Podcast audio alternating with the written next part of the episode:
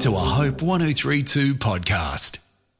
In this month long tour of the New Testament book of James, written by the brother of Jesus himself, we've arrived at the end of chapter 2. That's chapter 2, verses 20 to 26. Open your Bible and follow along if you can. If not, no problem. James has just been speaking about the need to care for the poor, not just to bless the poor spiritually, but to really care for them in a practical way. Let me read you what James goes on to say. You foolish man! Do you want evidence that faith without deeds is useless?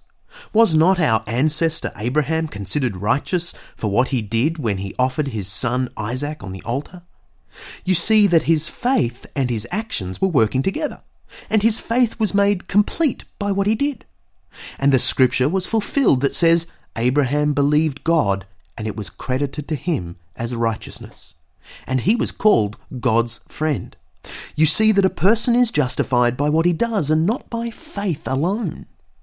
In the same way, was not even Rahab the prostitute considered righteous for what she did when she gave lodging to the spies and sent them off in a different direction?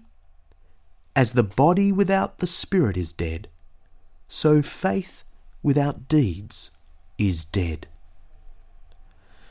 Well, these paragraphs are among the most controversial in the whole Bible. Throughout the history of the church, some church leaders have believed that James's teaching contradicts what Paul says about justification by faith. And so some church leaders even said that we should be cautious about James. The reality is, though, James and Paul were emphasizing different things for different audiences. And once we recognize this, their teachings turn out to be complementary, not contradictory at all.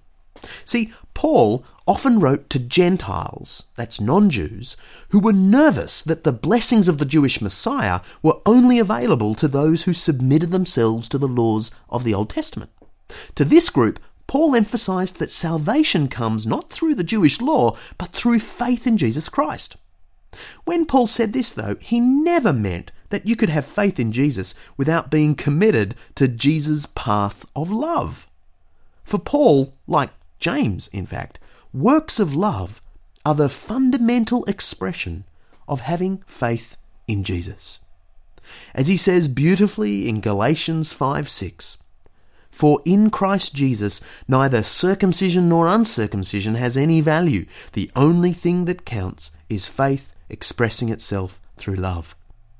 Faith in Jesus Christ, in other words, entails doing good deeds, not because two things save you, faith and deeds, but simply because faith is trusting the one who called on us to love our neighbour as ourself. It's that simple. James, though, addresses a different crowd altogether. His readers aren't nervous about missing out on the blessings of the Messiah. They were Jewish Christians, after all. They thought of themselves as the chosen people. James doesn't need to reassure them of their status as God's people. He needs to remind them of what Paul says in Galatians 5 6, namely that faith in God and Christ must express itself in deeds of love.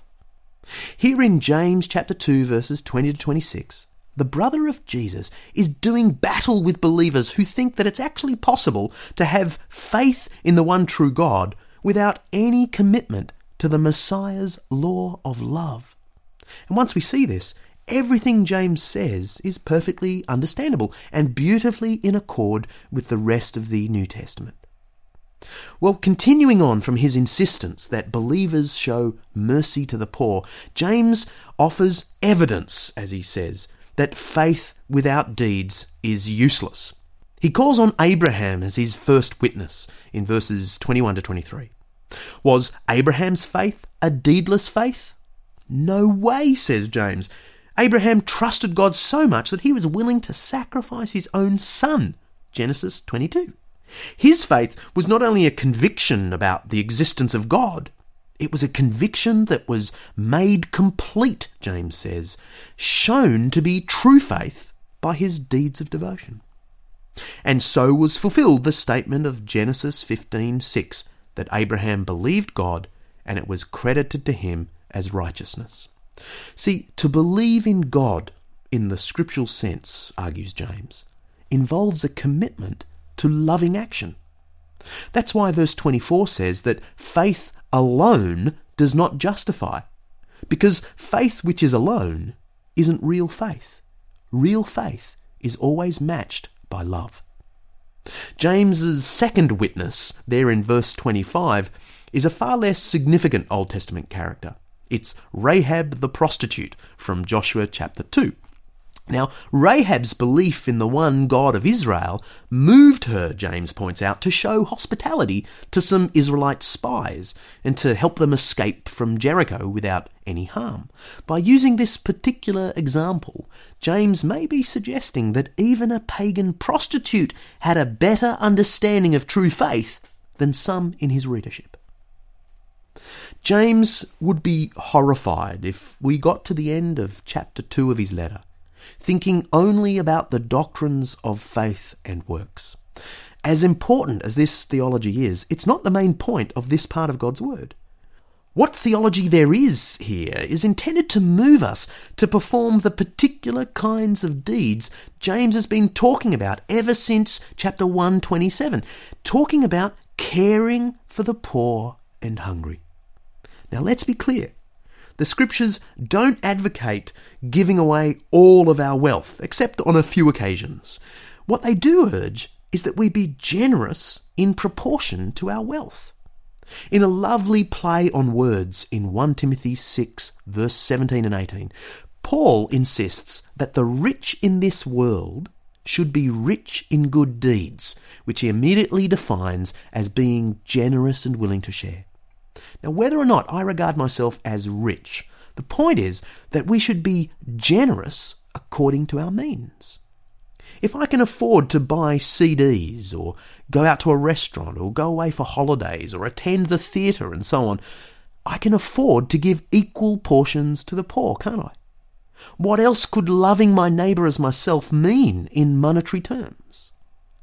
Well, on the assumption that generosity should be in proportion to wealth, I want to suggest tonight that we all consider being as generous to our poorer brothers and sisters as we are luxurious with ourselves.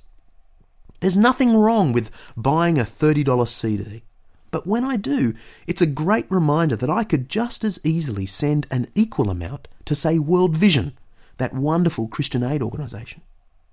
An occasional feast at my local takeaway restaurant is a privilege of living in the Western world, and it's to be enjoyed with thankfulness.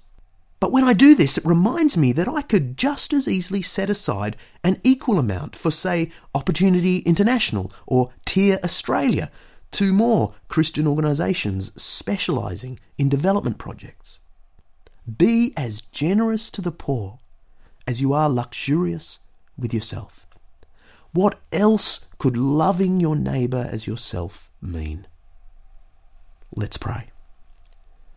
Father, thank you for all that you've given me, spiritually and materially.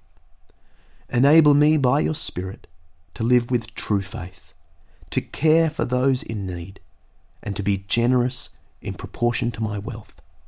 Through Jesus Christ my Lord. Amen. Hope 1032. Thanks for listening.